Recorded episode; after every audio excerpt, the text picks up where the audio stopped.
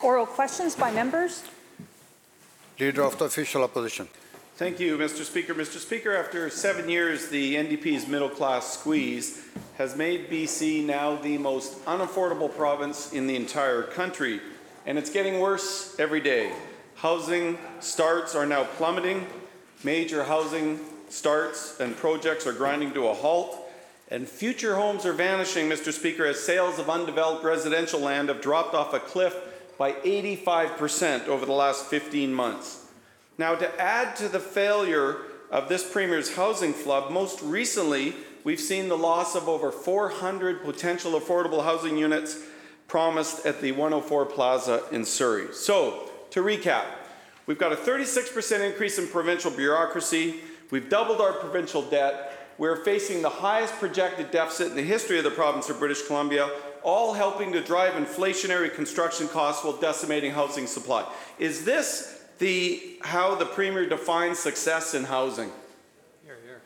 Minister of Housing. Thank you so much, uh, Honourable Speaker, and certainly uh, um, I would agree with the member that there's challenges that we're facing here in British Columbia.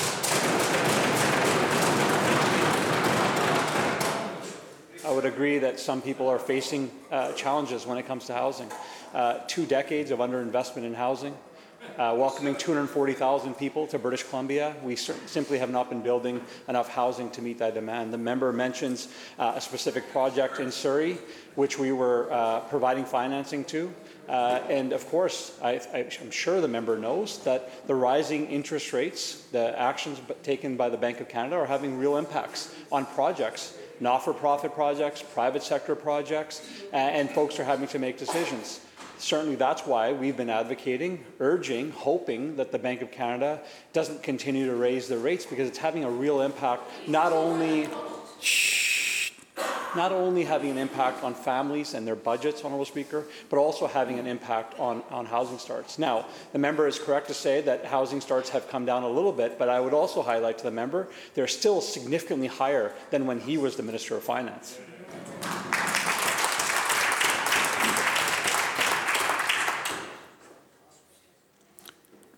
Leader of the Official Opposition, supplemental. Uh, thank you, Mr. Speaker. Well, I've got a message for the housing minister. Hope is not a plan. Uh, if you actually want to get results, uh, Mr. Speaker, this housing minister better figure out how the housing sector works. Because after seven years of this premier and this housing minister's leadership, we've ended up with the most unaffordable housing in North America, the highest average rents in the entire country, and to make it worse, a growing maze of NDP red tape that continues to add to the housing costs. I just want to refer the member to their Community Housing Fund application, which is supposed to be about affordable housing.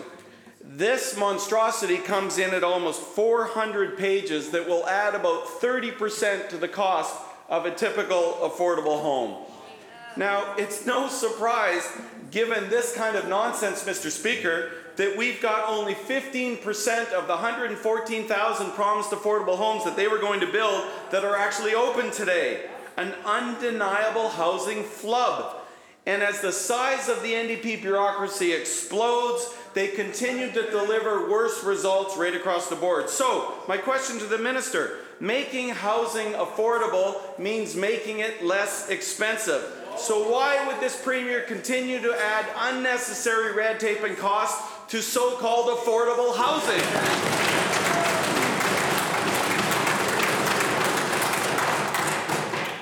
Premier. Thank you, uh, Honourable Speaker.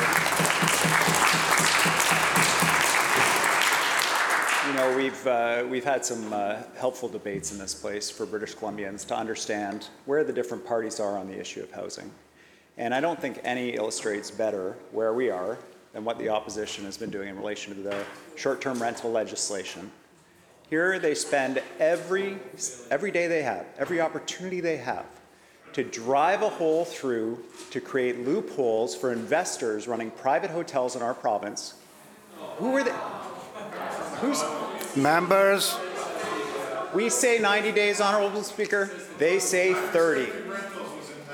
They say, well, what about uh, big events? We should do something about big member. events. Premier, hold it. Please. You know, I would love to see the other side stand up at one point. I heard the leader of the opposition say the problem in this province is that tenants have too many rights, Honorable Speaker. I would love to hear the other side. They're quiet now because I would love to hear them say something at some point to support real people looking for a place to live, which our short term rental legislation is going to do, which the speculation vacancy tax did in getting rid of vacant homes, and which are literally billions of dollars of investment in affordable housing that they voted against every chance they had, is building for real people. And we're going to keep doing it, Honorable Speaker.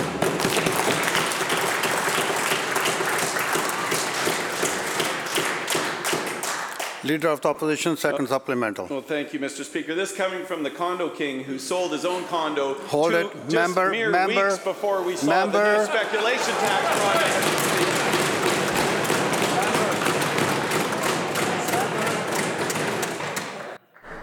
Let's be respectful.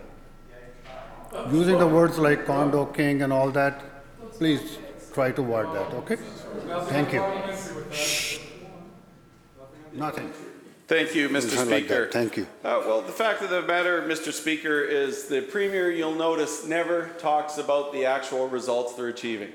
It always turns into this. It's got to be the federal government. Maybe it's the, the, the Bank of Canada governor. Maybe it's the opposition from 15 years ago, but it's got to be anyone but his own record.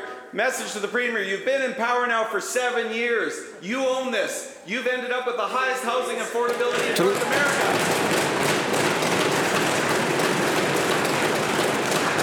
But Mr. Speaker, what Quote the actual housing minister himself who admitted, and I quote, every single project is going over budget, putting us further behind where we want to be by 2030 for all the targets that CMHC, CMHC has set for us, end of quote. That's what happened. That's what happens, my friend, when your housing plan is built on hope, not reality. The highest rents, the worst housing affordability in North America. And now we've got Metro Vancouver saying, let's triple the development cost charges so that ha- we'll hammer families with up to 24,000 in new taxes for every new home built. As a premier, I can tell you this, I would block those outrageous tax hikes. Three weeks ago, I asked the premier to make the same commitment. He dodged the question. So let's try this again. Will the Premier block the $24,000 fee hike that will crush families who just want the opportunity to get into affordable housing in British Columbia?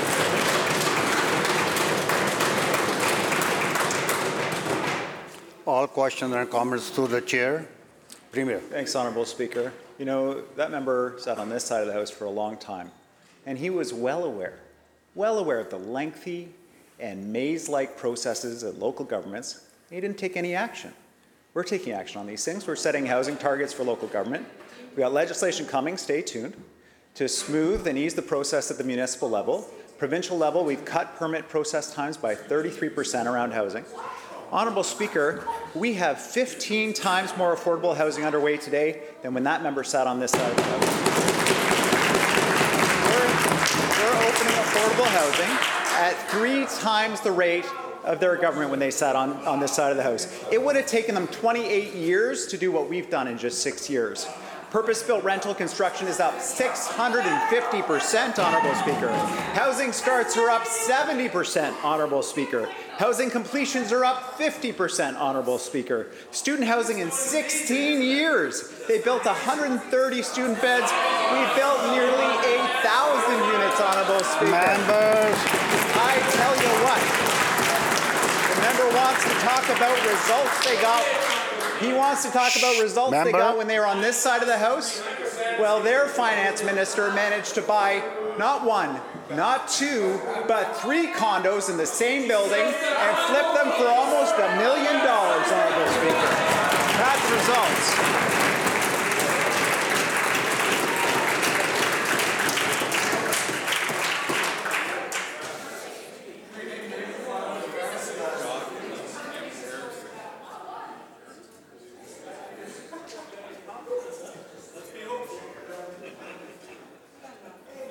Member for West Vancouver Capilano. Uh, Thank you, Mr. Speaker. That is a hard act to follow. I would uh, hope that, uh, uh, I- I- I- I'm not going to Members. Mr. I, I, Mr. Speaker. This is not an act on this side. We want, we're asking hard questions that the other side does not answer.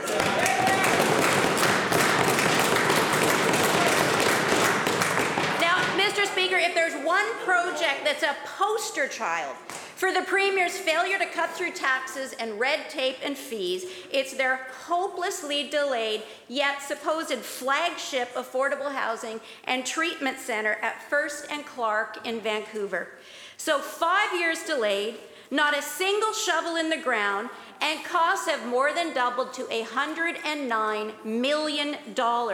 Now, Mr. Speaker, this is just another housing flub in a long line of failures stuck in a web of taxes and NDP red tape. Five years ago, zero progress, costs more than doubled. So, this is a real question, Mr. Speaker, a real question that needs a real answer. A real answer. When will the project actually be built by this minister? Minister of Housing. Thank you, Honourable Speaker. Um, you know, any day that the comedian from Kamloops has some comments, Honourable Speaker. Um, member. Member. I ask both sides to be respectful, please. Understand. Both sides. Thank you, Honourable Speaker. Uh, you know, certainly we've uh, highlighted already there's some people that are facing real challenges. Now, the members across the way make it sound like Vancouver didn't have the highest rents in 2016 when they were on this side of the House, Honourable Speaker. They did have the highest rents in the country, Honourable Speaker. We've seen British Columbia is a desirable place. People come here because there's an opportunity here, Honourable Speaker. People come here because we have the strongest economy. Now, what's difference between uh, when they were on this side and when we are on this side is that we are actually funding. A, Members. Members. their time. It's your time. Honourable Speaker. The difference is we're making actual investments in affordable housing. The member will know that, the leader of the opposition will know that when he was just recently in Mission posting tweets about uh, a project that actually got funding from the province, Honourable Speaker. Yeah, he was actually visiting places that got funding from us. So, Honourable Speaker, uh, I can list off all the projects in the members' communities that we're funding because we want to make sure there's affordable housing for people that desperately need it in our communities, and we're going to continue to do that important work.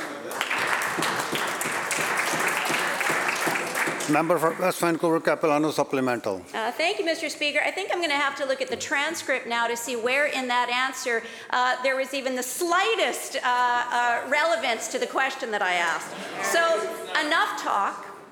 Where are the shovels in the ground? Les, stuck in a shelter for four years, is waiting for this project under the NDP in Metro Vancouver, is waiting for this project and warns, quote, any day I could become homeless again, end quote. BC's homelessness, as you know, is at an all time high, skyrocketing 34% under this NDP in Metro Vancouver alone. With record breaking deficits, the NDP delivers nothing but record low results. So, this is a question. Every single promise, every single deadline for this project, this project, broken by the NDP. So, when will this project actually be built? Minister of Housing. Thank you, Honourable Speaker. And, uh, you know, the, the member talks about results. I'll share some results for the members. 58 new affordable rental homes for families just opened in Victoria. 24 just opened up in Powell River. 20 new affordable homes in Burnaby. 55 Campbell River. 58 affordable rental units right now just opened in Vancouver last month. 43 opened up last month in Burnaby. 62 opened up in August in Nanaimo.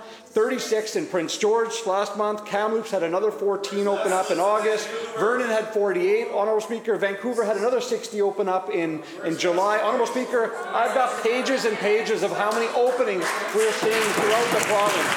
Honourable Speaker. So, Honourable Speaker, you know, if they had a record of actually building affordable housing, I would take their questions more seriously, Honourable Speaker. For too Members. long, Members. Members. They've got a short memory, Honourable Speaker. They've forgotten when their housing minister on that side said to people who couldn't find affordable housing in their community, if you can't afford it, simply move. We are taking a different approach, Honourable Speaker. We're going to continue to do that important work. House Leader, third party. Mr. Speaker, healthcare continues to be a top priority uh, of my constituents. On this minister, health minister's watch, uh, the emergency room on the Saanich Peninsula is closed indefinitely in the evenings, and walk-in clinics are closed or closing. On Salt Spring, there is a critical lack of family doctors, no walk-in clinics, no UPCC, or the long-promised team-based primary care network. So the ER at Lady Minto becomes uh, the de facto healthcare for all. On Saturna, residents are in a frustrating healthcare bureaucratic vacuum. This minister celebrates spending more money and gets worse results. It's my constituents and the people who are working on the front line that are paying the price. Through you, Mr. Speaker, to the Minister of Health, when is he going to admit his approach to delivering the results for the people of, the, of this province uh, is not working? Minister of Health. Well, uh, thank you, Honourable Speaker. Uh, last year, we put in place a Health Human Resources plan, one that is delivering for British Columbians. More than 5,300 re- more registered nurses, registered this, more nurses, I should say, registered this year with the College of Nurses, not my statistics, the facts, the facts from them. 564 uh, international medical graduates approved this year. 66 primary care networks in British Columbia, and supports for communities across BC. There are challenges. There are challenges in many communities, but the way to resolve those challenges is to increase the level of staffing uh, across our system, to recruit more nurses, to, and to retain more nurses by supporting them in the workplace. And that's precisely what we're doing in his community and across BC. Member supplemental. Access to healthcare is not improving in my communities. Access to healthcare is getting worse in my communities, and from what I'm hearing from British Columbia and communities right across this province. This morning, the government caucus heard about uh, from the nurses about the dangerous impact that staffing shortages uh, is having uh, in their workplace. I've heard how chronic nursing shortages have left patients unattended. Seniors are left stranded in their beds with no access to washroom or shower facilities. Families are hiring private care aides for their loved ones in hospital. My office is managing way more files than we should be, that should be dealt with by- the patient quality care offices, but yet no results there. Patients are unnecessarily filling hospital beds because doctors are reluctant to release them back into the community because there's no care for them there. Hospital staff have approached me exasperated, devastated, traumatized, and fearful of speaking out because they don't believe this minister when he says they're free to speak without reprisal. In 2016, the ministry spent $17.95 billion on healthcare. In 2022, same ministry, different minister, $26.38 billion. Yet somehow we have worse results. My question through you, Honourable Speaker, is to the Premier. The Health Minister spends more money for worse results. It isn't working. At what point will this Premier say, enough is enough? Minister of Health. Well, uh, thank you, Honourable Speaker. And uh, I, I did meet with nurses this morning. And British Columbia is leading North America, one of the leading jurisdictions in the world, in, es- in establishing nurse to patient ratios. We're doing that by working with nurses, by developing plans and programs, working with them to recruit more, and they're having some success. And those are directly funded. The member will know that in our agreement with the Government of Canada, $750 million for nurse to patient ratios over the next three years, and in our collective agreement. More funding for nurses, for education, for leadership, more funding for um, opportunities for laddering in nurse communities, more funding and support, $60 million to support nurses in the workplace. Honorable Speaker, to support issues of challenges that they're facing in the workplace. This is practical, tangible action. And we're not doing it as we did with doctors, we're not doing it our own. We're doing it by working with nurses, and that is the way to get solutions for patients, Speaker. So members, that's the last two questions, the last two answers, the fine example how the question was asked, everybody listened to, and how the answer was provided. House Leader of the Fourth Party. House Leader of the Fourth Party. Shh. Please. Let's continue. Let's continue. Member has the floor. Member? Thank you very much, Mr. Speaker. Yesterday, our, our Conservative Party caucus met with the British Columbia Agricultural Council.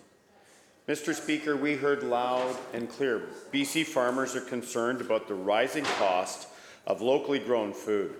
We're one of the highest cost jurisdictions in North America for farming. BC farmers want BC families to pay less and get more farm to table, locally grown, healthy food. To the NDP Minister of Agriculture, can she name three pieces of red tape or taxes, just three, that are out of date, unnecessary, or could be cut or reformed by this NDP government to find savings for British Columbia families and our farmers?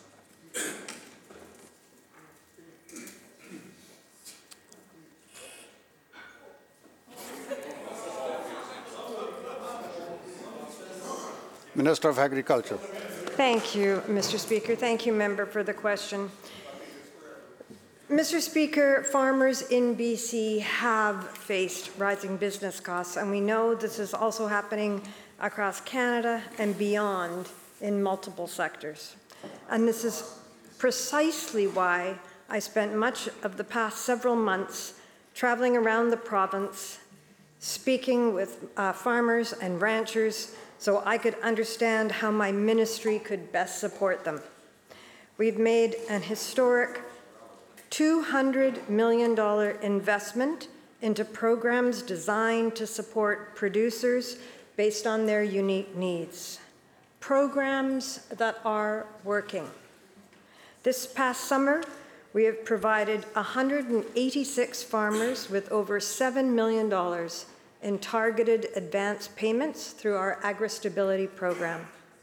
We have also now secured an agri-recovery package, working with the federal government that provides financial assistance to farmers who faced extraordinary expenses due to this summer's drought and wildfires.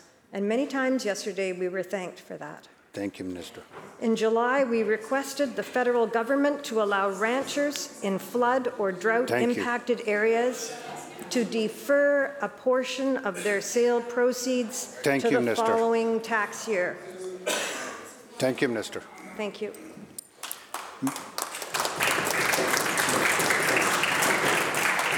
Member has Let me say supplemental. to- Thank you, Mr. Speaker. Let me say to the minister, what we heard from farmers was carbon tax, fuel tax, and ALR reform. Mr. Speaker, yesterday we were also told by BC chicken farmers that the NDP's policy of reducing rodenticides in chicken farms and food processing plants will lead to an explosion of rodents, hugely increasing the risk of salmonella outbreaks. To the NDP Minister of Agriculture, why is this government putting British Columbians at risk by allowing the rodent population to boom? Premier. Thank you, uh, Honourable Speaker. I, uh, I, I wanted a chance uh, uh, to respond to this because uh, I uh, met with a number of farmers in Boundary Country, um, and yesterday got to meet with the, the leaders from, from the industry, and, and they're being hit really hard by climate change, Honourable Speaker. And, and, I, and I know uh, that the member standing to ask that question and his party are struggling really hard with whether or not climate change is real. Uh, I'll, I'll read a quote from the leader of the Conservative Party. Uh, This is from an article, CBC. Asked directly if he believes climate change is real, caused by humans, the leader of the Conservative Party declined to answer, quote, I know you asked a very specific question, but at this point I'm not prepared to answer that question, unquote. Now, if we want to support our farmers, I would start by recognizing that climate change is real.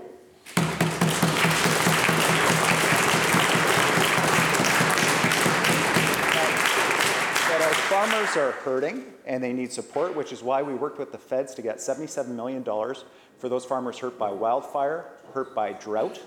And that's why we're going to continue to work on supporting farmers And I would encourage your party to figure out your position on climate change because farmers know it's real, and so should you.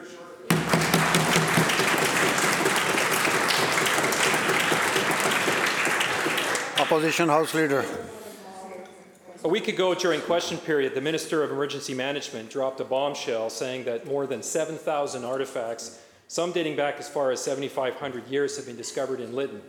This revelation came as a complete surprise to Indigenous and non-Indigenous people alike, including to the Mayor of Lytton, who only learned of it through a YouTube video from the BC Legislature. My uh, question to the Minister is this What is the process and timelines for residents to be informed about any artifacts discovered on their property? When will they learn if rebuilding is possible or not? And can the Minister confirm that the province will fully compensate those impacted by fees related to the discovery of these artifacts? Minister of Forests. Thank you very much, Minister, and thank the member for the question. Uh, everyone recognizes that the wildfire, that, or the fires that devastated Lytton were unprecedented in terms of completely wiping out the town, its entire infrastructure. Rebuilding has been a slow process and a very frustrating one. I acknowledge that. But the, the architectural or the archaeological remains that have been discovered there date back 7,000 years. Uh, the town at the confluence of the Thompson and Fraser Rivers has been a historic settlement place for Indigenous people for, for millennia. The town itself was built on top of an ancient village, and when the reconstruction began, the, uh, the, uh, the requirements of the Heritage Conservation Act required that these, uh, the, the site be explored for archaeological remains, and that has indeed been done.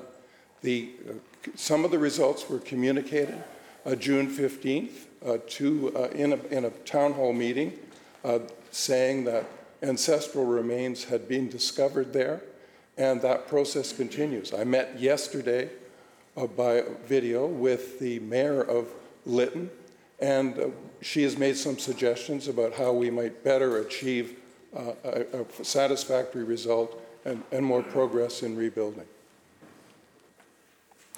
Member for Cariboo Chilcotin. Well, thank you, Mr. Speaker. Slow would certainly be an understatement. It's been 847 days since the fire. Not a single home has been rebuilt in Lytton.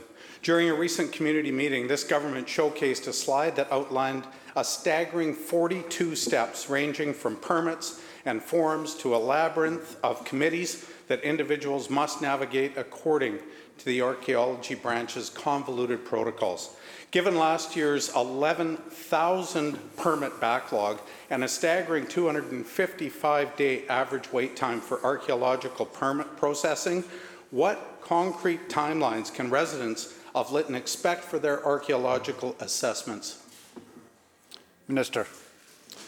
Thank you very much. Again, in the meeting uh, with the mayor uh, yesterday, uh, she confirmed that there are approximately 20 uh, homeowners or uh, property owners who are expecting to rebuild and will begin very shortly. So the process has been long, it has been frustrating, but we are making progress, and certainly that's something that the mayor of Lytton acknowledged.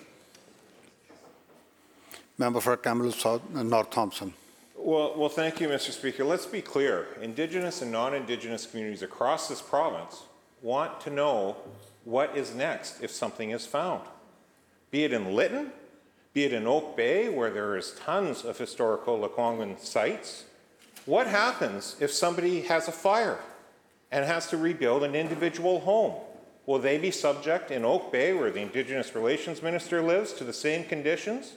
And then what happens if an artifact is actually found? No one is disputing that archaeological work has to happen. But what has happened under this government is an incredible delay and backlog on the processing of the findings and whether or not people, A, will be allowed to build on a site where something has been found. What happens next once something is found? Indigenous communities can't say, municipalities can't say, and this province refuses to say. Members.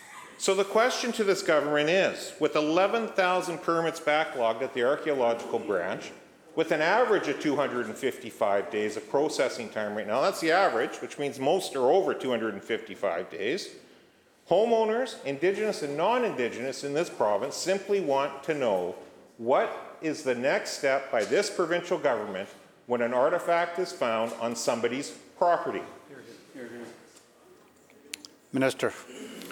The, thank you very much, Mr. Speaker. The Heritage Conservation Act mandates a certain process when uh, disasters occur, and it's require, re- rebuilding is required. So the, the process that uh, is in place is, it takes time, that's acknowledged, but the, the findings uh, at Lytton were unanticipated. I don't think people understood the richness of the archaeological findings there. One commentator called it one of the richest archaeological deposits in North America. So that, that process has been protracted, but uh, progress is being made, and uh, the mayor of uh, Lytton clearly acknowledged that yesterday in our conversation. The bell ends the question period.